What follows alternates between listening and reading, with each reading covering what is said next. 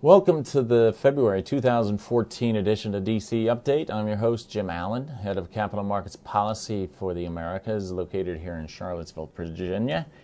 And today we will be talking about crowdfunding and mortgage market reform.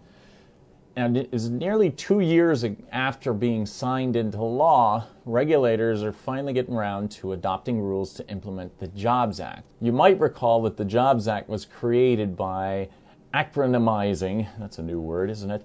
Its full and proper name, the Jumpstart Our Business Startups Act. The act became law in April 2012 as a way for politicians to claim that they were working on a bipartisan basis to create the circumstances to get the economy growing ahead of the elections that November. And I apologize very much for my cynicism expressed there. Um, but it was intended as a way to ease and direct the flow of investment capital to small and startup companies, which weren't getting credit from the commercial banks in their areas.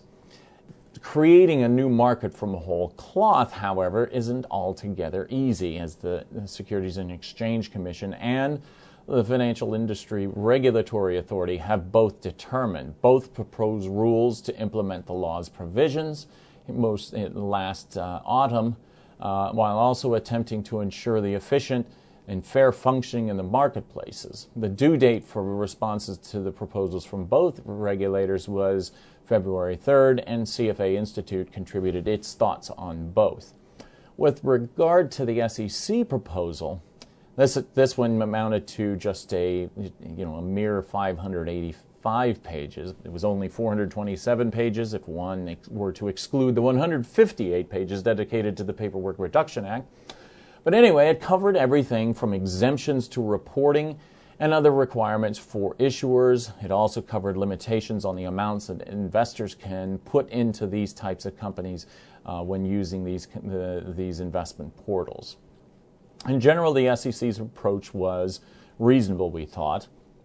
Intermediaries operating the port- portals would be responsible for, for determining whether an individual is, el- is eligible to invest, particularly whether they'd already surpassed the limits that were uh, provided in the law, and how much they could invest, which we believe is the correct approach. Likewise, the Commission did a good job of balancing the reduced disclosure requirements that are part of the law with the informational requirements of investors in these type of companies. They also proposed, rightly we believe, that issuers include legends in their offering documents that alerted investors to poten- the potential for loss and complete loss of their investment capital. Um, that said, we did encourage the Commission to require companies to discuss how an issuer's business might be affected by risks in the marketplace. We also asked for um, discussion about the existence, magnitude, and duration of material contracts that the company may have, a discussion about the current backlogs of business they have or lack thereof, and the names, and spe- specifically the names and numbers of shares that selling shareholders were um, putting out into these offerings.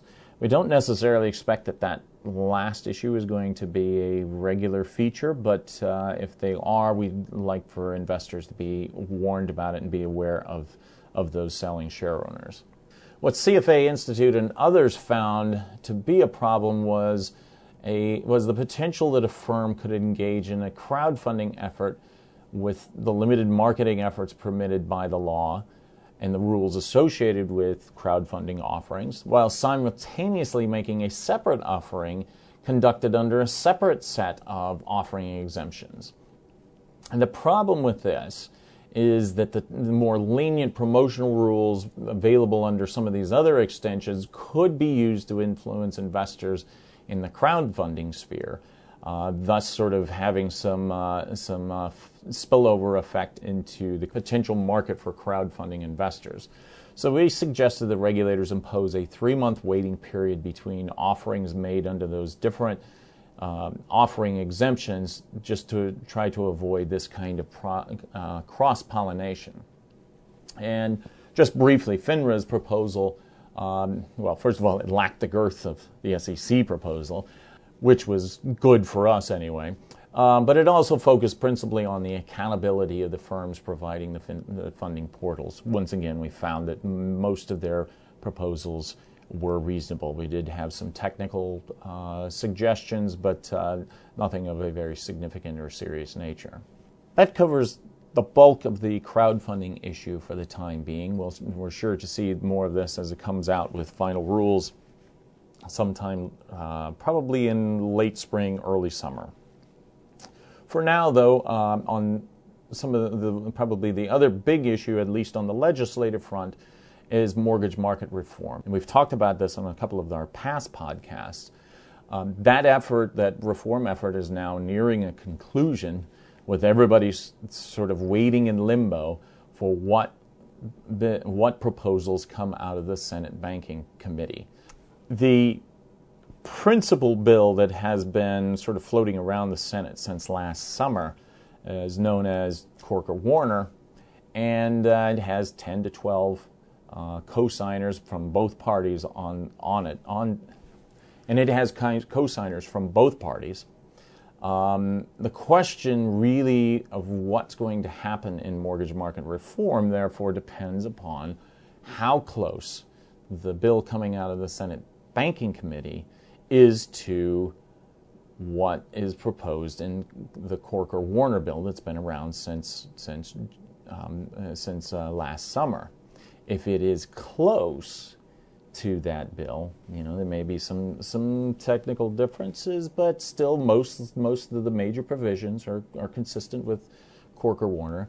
Then there's a pretty good chance uh, that mortgage market reform will become law later this year, and that'll be a big feather in the hat of many of the the senators and congressmen who are trying to promote a, a you know the the idea of bipartisanism in Washington D.C. However, if that bill has some significant differences, particularly in key parts of the bill, then the prospects for mortgage market reform become less and less likely.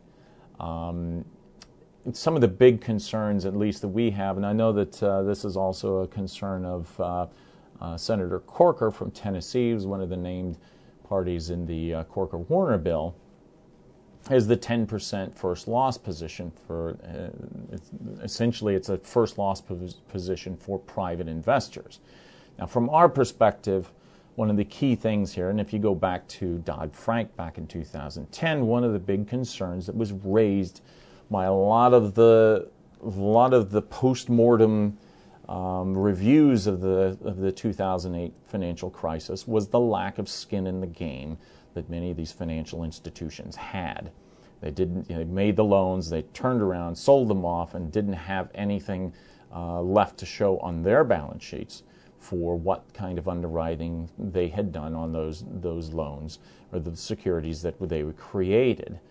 Consequently, there was a concern that the, the quality suffered greatly because of this agency, this agency problem. Corker Warner requires this 10% upfront uh, first loss position for private investors, but it does not stipulate that those entities that create the loans or create the mortgage backed securities backed by these loans have a first loss, part of that first loss position. We think this was a uh, significant oversight, and we've been advocating for ensuring that uh, those parties, those entities, those firms that create the loans, that create the securities, have a part of that first loss position to ensure that they have uh, skin in the game. Whether or not that actually gets to, uh, prospects for that skin in the game provision being part of the final bill is rather slim. Nevertheless, we have been suggesting that uh, it be part of the of the bill uh, to avoid the same kind of problems that we had back in 2000, the middle part of the last decade, and to make sure that we don't have to live through that again. That uh, concludes another edition of DC Update. You can follow us at blogs.cfainstitute.org slash market integrity or follow us on Twitter at, at market integrity. See you next time. Copyright 2014 CFA Institute. This program is designed to give accurate and authoritative information in regard to the subject matter covered. It is distributed with the understanding that CFA Institute is not engaged in rendering legal, accounting, tax, investment, or other expert advice. If legal advice or other expert assistance is required, the services of a competent professional should be sought.